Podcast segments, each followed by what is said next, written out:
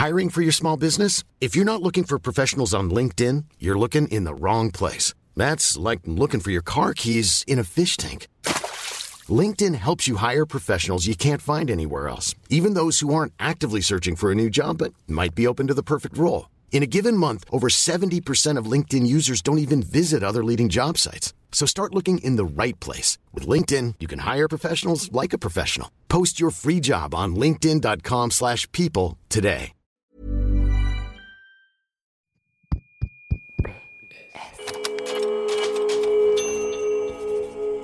Postscriptum. Le podcast qui ouvre un nouveau dialogue.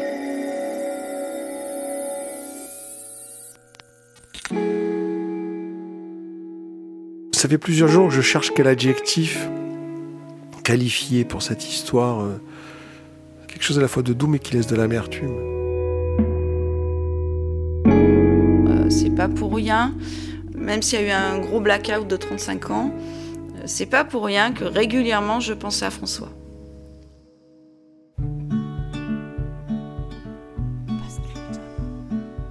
Tout a commencé par un banal appel à témoignages sur Facebook.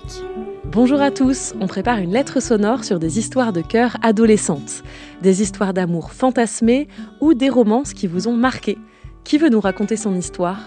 François, rencontré lors d'un précédent reportage, tag le nom d'une femme, Catherine. Je la contacte en message privé. Elle a bien une histoire à raconter, un amour de jeunesse qui la hante toujours, 38 ans plus tard. Cette histoire, elle nous explique qu'elle l'a vécue avec François, celui-là même qui l'a tagué. Ils ne se sont jamais reparlés depuis. Tous les deux sont d'accord pour plonger dans leurs souvenirs à notre micro. Cet épisode, c'est l'ADN même de Postscriptum. Un dialogue impossible dans la vraie vie, mais que le micro va faire jaillir.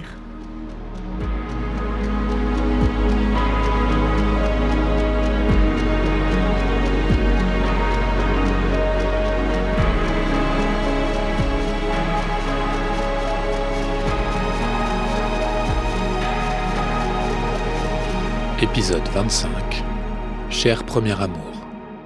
Ma chère Cathy, il y a 38 ans, déjà,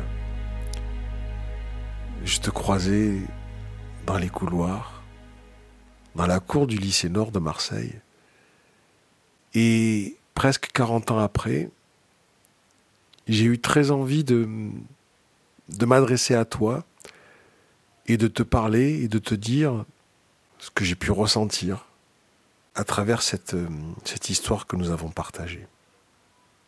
Je suis Catherine, j'ai 57 ans, j'habite à Marseille. Euh, à ce moment-là, je ne me souviens plus très bien si j'ai entre 15 et 17 ans. Euh, J'avais des parents très stricts, on avait habité un petit village qui s'appelle Le Rouve, qui est très très loin de Marseille. Comme je n'ai pas trop le droit de quitter la maison parentale, je vais euh, organiser tout un grenier, toute la partie haute de la maison, le grenier. Et si on en vient à parler de François, euh, je crois bien que c'est un ami commun qui s'appelle Joël, en tout cas un pote à lui qui était dans sa classe, parce que je crois que François avait deux ans de plus que moi ou un truc comme ça, il les a toujours d'ailleurs. Je crois que Joël est venu me dire qu'il avait un copain qui aimerait bien me rencontrer. Je crois que c'est parti de là en fait. Je m'appelle François, j'habite à Paris, je viens de Marseille, où j'ai passé les 20 premières années de ma vie, et c'est là où j'ai rencontré Cathy. Euh, donc j'étais en, terminale, j'étais en, quête de l'histoire d'amour, d'une- rencontre. Et puis je l'avais repérée parce que elle avait, elle avait quelque chose. Elle avait des, longs cheveux ondulés, elle était, euh, elle avait euh, quelque chose de, très, de très romantique en elle. Et euh, pour moi, c'était une princesse en fait. Je manquais beaucoup de, confiance en, moi. Et plus à mes yeux, une fille était belle, jolie, moins j'arrivais à, à l'appréhender ou à être naturel. Ou à... J'étais pas un dragueur. Je crois qu'on était aussi timides l'un- que l'autre et qu'on savait pas trop comment s'appréhender. on a senti qu'il y avait quelque chose qui connectait. À cette époque-là, je rêvais de, de, vivre en Irlande. Et elle y avait déjà été et avait la passion pour l'Irlande aussi. Et elle écrivait des poèmes. Et elle écrivait des poèmes en, en anglais. Et elle m'a même euh, offert son recueil de poèmes qu'elle avait écrit. Je l'ai toujours d'ailleurs. Et elle écrivait extrêmement bien. Elle avait un très très joli style, surtout en français, parce que l'anglais, quand même, j'avais du mal à le comprendre. J'ai dû lui montrer aussi que j'écrivais, que j'aimais écrire. Je, tenais à l'époque un, journal intime. J'ai longtemps tenu un journal intime. On, se voyait beaucoup euh, pendant les récréations, dans cette grande cour du lycée. Euh, pendant les heures de perme, pendant les heures où on séchait les cours aussi.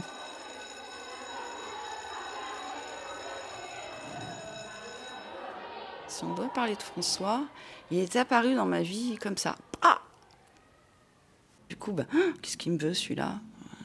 Oui, euh, oui, en même temps, je devais me douter de ce qu'il me voulait.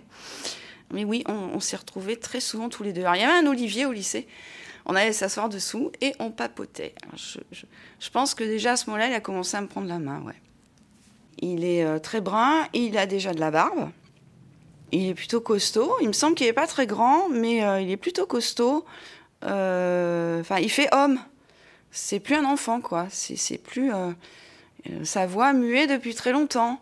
Je ne sais même plus combien de temps ça a pu durer. J'ai l'impression que par un moment, ça a, ça a duré une éternité, que ça se trouve, ça a duré que 3-4 mois avant le bac, ou un truc du genre. Et ce qui était bien avec lui, en revanche, c'est que justement, je pouvais parler de choses dont je ne parlais jamais avec les autres. De littérature, mais pas forcément les, des, euh, des 10 sujets du bac. Hein. Non, non, autre chose. On débattait de, de plein de sujets qui sont des sujets quand on commence à devenir adulte et qu'on se pose certaines questions, ben nous, on se les posait déjà. pendant ce temps-là, on n'allait pas très très loin physiquement.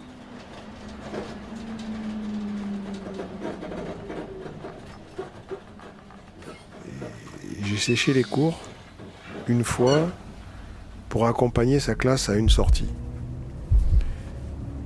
Je sais plus où elle était la sortie, hein. elle n'était pas, pas, pas très loin, mais c'était une sortie en car quand même. Et j'ai le souvenir de cette sortie on était assis à côté et à un moment donné, elle, s'est tournée vers moi et elle m'a embrassé. Elle a posé ses lèvres sur les miennes. Et j'ai été comme, euh, comme électrifié en fait. C'était quelque chose qui était... Euh, je, je, sais que voilà, j'ai le souvenir de ce baiser, je m'en souviendrai. Je, je, revois encore le bus, je revois la, place de bus, elle qui s'approche de moi et qui, qui m'embrasse. Elle a très beaux yeux. Je me demande si elle n'avait pas mis quelque chose au-dessus de nous pour nous pendant qu'on s'embrassait. Comme un gilet. C'est un flash qui me revient. Mais est-ce que c'est un effet embellissant de mon souvenir? Ah, Il faut savoir que sous mon côté euh, super pudique, quand je décide de faire quelque chose, je le fais. C'est-à-dire qu'il est fort probable que la décision du premier bisou c'est moi qui l'ai euh, déclenché. C'est-à-dire qu'à un moment donné, ça devait être tellement chouette qu'il fallait que je l'embrasse. quoi. C'est là, là, je fais tomber toutes les barrières. Les barrières qu'on m'avait instaurées depuis très longtemps, ben, je me les mettais en fait. Je me les mettais. quoi. Je ne m'autorisais pas à aller trop loin. Mais je vous prie de croire que ça devait bouillir à l'intérieur.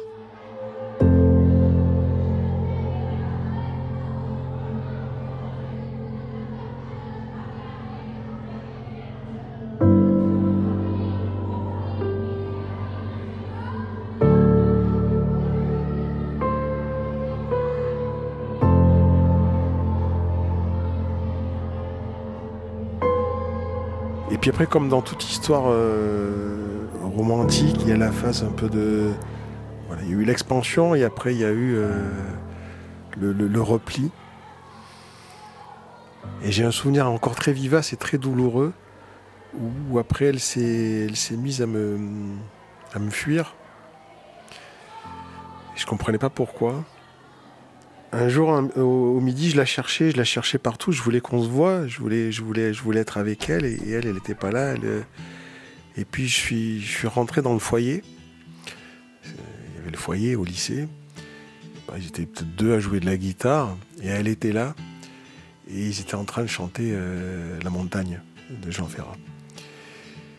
Que la montagne est belle, comment peut-on imaginer en voyant un vol d'hirondelles que l'automne vient d'arriver? Et elle, elle faisait les chœurs. Et je me souviens encore de ces ouh. Et je suis resté là. C'était, euh, c'était la montagne en fait. Elle, elle, était entre nous quelque part et elle, elle m'écrasait. Je la regardais. Je sais qu'elle elle me regardait. J'attendais qu'elle vienne et elle continuait à chanter. Et dans son regard, j'y ai vu du rejet ou du mépris. Puis après, il n'y a, plus, rien eu.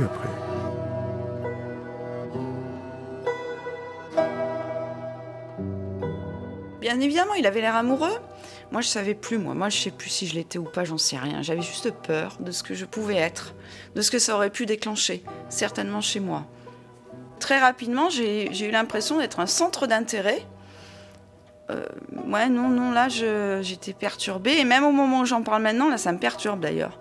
Euh, j'ai pas réglé ça direct. Je pense que j'ai toujours pas réglé ça. Cette façon, oui, d'être mise sur un piédestal, je n'y étais pas habituée, je ne m'y attendais pas. J'avais l'impression de ne pas mériter tout ça. Qu'est-ce que je peux bien lui apporter qui déclenche ça chez lui? C'était ça.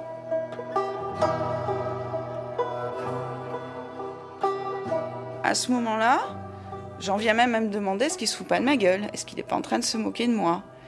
Je suis pas sûre de moi, j'ai pas eu de petits copains avant, je sais pas ce que c'est qu'embrasser un garçon. J'ai mes copines qui m'ont raconté jusqu'où elles avaient pu aller, Dieu sait qu'il y en a qui à cet âge-là étaient déjà allés bien loin. Ça avait pas l'air de les inquiéter plus que ça. Euh, J'imaginais pas deux minutes que ça puisse m'arriver. Donc de fait, là, tout à coup, j'ai un ténébreux très brun qui me regarde intensément et c'est bouleversant.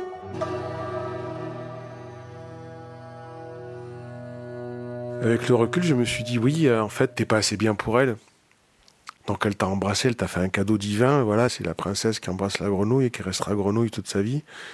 Et j'ai été blessé, je pense. Pour moi, ce baiser qu'elle m'a donné, c'était un début.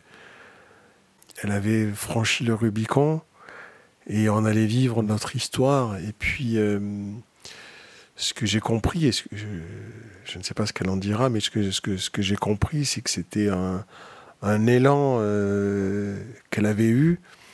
Pour elle, c'était déjà un tout. Et que certainement, ça l'a, ça l'effrayait. Je ne sais pas du tout quel était son, vécu sentimental. Je ne sais pas du tout si j'étais son premier flirt ou s'il y en avait eu avant. Peut-être, je, est-ce qu'elle a eu peur ou est-ce que je, est-ce que j'ai été trop empressé? Sans doute. Maladroit. Je pense que j'aurais dû hum, rester dans la veine euh, platonique et romantique et puis euh, et au lieu de dire que j'avais été bouleversé, je, lui ai fait comprendre que j'avais envie de, plus. Après ce baiser dans le, dans le bus, peut-être que j'ai essayé ben, que le baiser soit un peu plus moins chaste. Et il n'y a pas eu. J'étais pas du tout dans une logique d'avoir envie de, de coucher avec. Pour, pour être un, peu, un peu trivial, c'était pas du tout ça, mais c'était vraiment d'avoir une vraie histoire. Une vraie histoire d'amour et qu'elle ne soit pas que platonique. C'est-à-dire qu'à partir du moment où elle m'avait embrassé, pour moi j'ai pensé que ça y est, on allait sortir ensemble. Parce qu'à l'époque on disait sortir ensemble. Je sais qu'il essaie d'aller plus loin, je sais que je dois avoir je dois avoir un mouvement de retrait, je sais qu'il l'a respecté, je sais qu'il n'a même pas essayé, je sais tout ça. Je sais qu'après il va aller passer ses vacances, je sais pas trop où, mais je sais juste que je reçois de très très belles lettres que j'ai conservées, qui sont dans un carton. Je sais que mon cerveau a cloisonné définitivement certaines choses parce que parce que j'en ai honte. Ça doit venir de là. Je pense que j'ai une espèce de honte. J'ai honte. Je sais juste que quand je reçois euh, les lettres, ma mère me les enlève des mains, veut s'en mêler, euh, veut salir tout ça, veut abîmer tout ça. Quand il, quand il m'a écrit, elle a trouvé ce qu'il m'écrivait dans ma chambre, elle a fouillé, elle a trouvé. Et là, euh, bien obligé de lui dire. Et tout de suite, oui, mais alors c'est pas possible, parce qu'il t'écrit, tu couches avec, c'est dingue, écrire des trucs pareils, mais enfin, voilà. Parce que j'allais tomber enceinte, inévitablement, parce qu'il aurait fallu le cacher à tout le monde, parce que voilà, c'était ses peurs, ça. La voisine d'à côté était tombée enceinte, donc moi j'allais tomber enceinte, inévitablement. Inévitablement, on fait l'amour, on tombe enceinte. Pour ma mère, c'est ça. Je pense que je n'aurais jamais pu voir François. Et de toute façon, plus tard, dans toutes mes histoires, elle a toujours été extrêmement euh, invasive. Et ça vous fout le noir pour le restant de vos jours, ça. Donc, euh, ben, François, notre histoire, ça se serait terminé en de boudin, en engueulade, en, en non-sens, parce qu'on n'aurait pas pu se revoir. Déjà, physiquement, elle m'aurait interdite de sortir. Euh, je devrais la pousser. J'ai envie de pousser ma mère à ce moment-là. J'ai envie de la jeter contre un mur. J'ai envie de lui faire comprendre que c'est pas sale, que c'est pas euh, malhonnête, que c'est. Je me sens vraiment aimée pour la première fois et qu'à cause d'elle, je n'ai pas le droit de, de, faire tous ces pas qui vont manquer. Et d'ailleurs, si je vais voir un psy maintenant, enfin depuis quelques années, c'est pour me souvenir de tout ça, pour savoir jusqu'à quel point ça a pu me faire du mal, parce que j'ai l'éducation que j'ai eue qui était insupportable. Même si je n'ai jamais pris de coups, même si je n'ai jamais eu faim, même si je n'ai jamais manqué de rien, on ne m'autorise rien dans cette espèce de pseudo-bourgeoisie où ma famille est issue d'une famille normale. J'arrive pas à m'expliquer complètement d'où ça lui est venu, ça. Quand il y avait des anniversaires, par exemple, et même quand c'était dans mon village, à 200 mètres, des gens de mon lycée dont elle, connaissait les parents, ben non, j'avais pas le droit d'y aller. Bah, parce que j'allais embrasser un garçon, coucher avec lui et faire un bébé. voilà, euh, c'était ça. Donc je n'allais pas au boom. Il faut savoir que je suis fille unique ça n'aide pas non plus. Donc pour elle, euh, François est forcément un danger. Donc lui doit avancer d'un pas et au moment où il avance d'un pas, je recule de deux. Donc je vais lui, je suppose que je, lui ai fait beaucoup de mal. On, m'a fait fuir. Certainement ce qui aurait pu être un, des plus beaux moments de ma vie, si ce n'est le, plus joli en tout cas. Ça fait plusieurs jours que je cherche quel adjectif qualifié pour cette histoire. Euh, quelque chose à la fois de doux mais qui laisse de l'amertume. Pour moi, j'avais trouvé une perle, un soleil. Euh, c'est comme si j'avais trouvé une nouvelle étoile dans le ciel. Et cette rencontre-là, elle était hors du commun. Mais on était dans du romantisme absolu. Elle me faisait rêver quand elle me parlait de l'Irlande. Elle me faisait rêver, cette fille. C'était. Euh, je crois que je nous ai vus habiter en Irlande. Je nous ai imaginé sur une falaise. voilà, comme quand on a 18-19 ans et qu'on se projette. Et euh, j'avais eu quelques flirts euh, depuis mes 15 ans. Mais quand on est quelqu'un qui n'a pas confiance en, lui, qu'on prend ça de plein fouet, c'est euh, dur. Pourquoi je suis si marqué? Parce que je pense qu'on aurait pu vivre une histoire qui dure longtemps. Ça me fait penser à la, chanson de, de Brassens et Les Passantes. On pleure les lèvres absentes de toutes ces belles passantes que l'on n'a pas su retenir. Il y a un regret.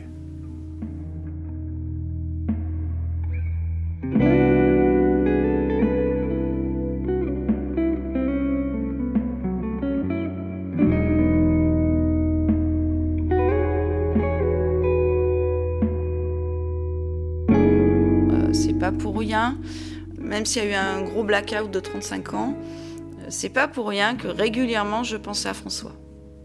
Quand ça se passait mal euh, dans ma vie, quand je me trouvais moche, euh, quand j'étais malheureuse ou triste, je me disais, eh ben, j'avais quand même quelqu'un, j'ai quand même au moins une fois dans ma vie rencontré quelqu'un, même si c'était trop tôt. Je pense que c'était trop tôt. Je n'étais pas prête. C'est pas pour rien que je l'ai croisé et du coup j'y ai souvent repensé. Euh, J'y pense avec tendresse, euh, toujours pleine d'émotions. Euh, c'est quelqu'un que j'aimerais toute ma vie, même si c'est pas de l'amour sensuel ou quoi que ce soit. Si toutes les filles rencontraient un garçon comme ça au moins une fois dans leur vie, elles seront pas nées pour rien. 40 ans plus tard, j'ai bien fait l'analyse de tout le truc. Je suis persuadée que ce coup de cœur, je l'ai eu. Je suis persuadée qu'on aurait pu faire l'amour ensemble. Je suis persuadée que j'aurais adoré ça parce que j'avais en face de moi quelqu'un de très prévenant. Je suis persuadée qu'on aurait fait un bout de chemin ensemble. Je suis persuadée qu'on se serait bien engueulé. Je suis persuadée qu'on se serait foutu sur la gueule. Je suis persuadée qu'on se serait séparés en s'aimant toujours. Ça, c'est tout ce qu'on n'a pas vécu. J'ai pas l'impression d'avoir loupé ma vie. J'ai trois enfants, de trois compagnes différentes. Donc ça veut dire que j'ai au moins vécu trois autres euh, belles histoires et d'amour qui ont été concrétisées. Mais il y a toujours eu le souvenir de cette histoire-là, parce que je pense que c'est une des plus jolies histoires que j'ai vécues. Je crois que c'était la première fois que je me donnais à quelqu'un en étant moi-même, en fait. Voilà. Parce que quand on est euh, à cet âge-là, on est dans la construction d'un personnage qui nous ressemble plus ou moins. Je faisais beaucoup le pitre en fait, et puis je manquais de maturité parce que j'avais un an d'avance. Et elle, j'y suis allé euh, franco, c'est-à-dire que je lui ouvert mon âme en fait. Et malgré tout, il, il reste ce sentiment de. En fait, voilà, un sentiment d'inachevé. Je crois que c'est ça. Mais paradoxalement, euh, peut-être que si on, l'avait vécu cette histoire, peut-être qu'on s'en souviendrait pas aussi fortement aujourd'hui. Parce que quelque chose qui est inachevé, c'est quelque chose qui n'est pas fini. Quelque chose qui n'est pas fini, c'est quelque chose qui n'est pas mort. Pour moi, c'était ça. C'est euh, pour moi, Cathy. Voilà, dans, un carton, il y a, toujours un, recueil de ses poèmes euh, écrits en anglais. Et ça veut dire que bah, il y a une partie d'elle qui est toujours avec moi. J'ai une fille de 26 ans. Euh, J'ai divorcé, elle avait 6 ans. Et elle, a eu le droit de vivre toutes les histoires d'amour euh, depuis l'âge de 14 ans qu'elle a pu rencontrer dans sa vie. J'ai été très imparfaite, très maladroite. Mais ma fille, elle a eu son François, elle. Et elle m'a dit, euh, je sais pas, c'est bizarre. Elle m'a raconté tout ce qui se passait physiologiquement euh, un peu partout en elle. J'ai dit, Maureen, je crois que tu es amoureuse, je crois que tu vas faire l'amour. je crois qu'il faut qu'on parle de certaines choses. Vraiment. Euh, elle avait 15 ans et demi, 16 ans. Et en fait, ils sont ensemble depuis la première. Aujourd'hui, ils vivent ensemble. Elle n'en a eu qu'un vraiment d'important. Elle démarre bien sa vie de femme, oui. Et puis il y a, euh, plusieurs années, alors il y a une dizaine d'années, je crois, on s'est retrouvés euh, via Facebook et ça reconnectait tout de suite. Et surtout, ce qui m'a bouleversé, c'est en fait, c'est l'enthousiasme qu'elle a manifesté à me retrouver.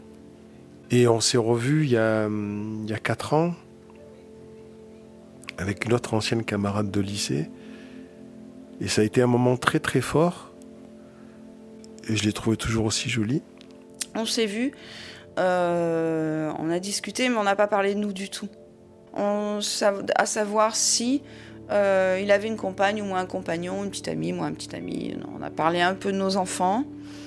Euh, c'est juste que ça reste quelque chose de très beau et de très pur dans mon esprit. Et on s'est serré fort dans les bras. Et je crois que j'ai compris beaucoup de choses à ce moment-là. J'ai compris que j'avais compté euh, pour elle. Plus que ce que je croyais.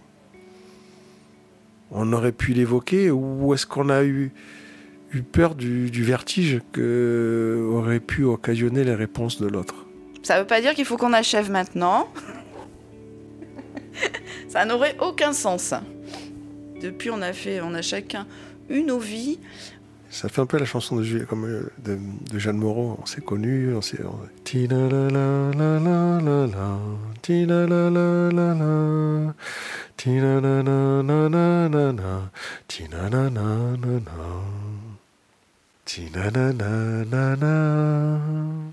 C'est rapide, si j'arrive à me relire.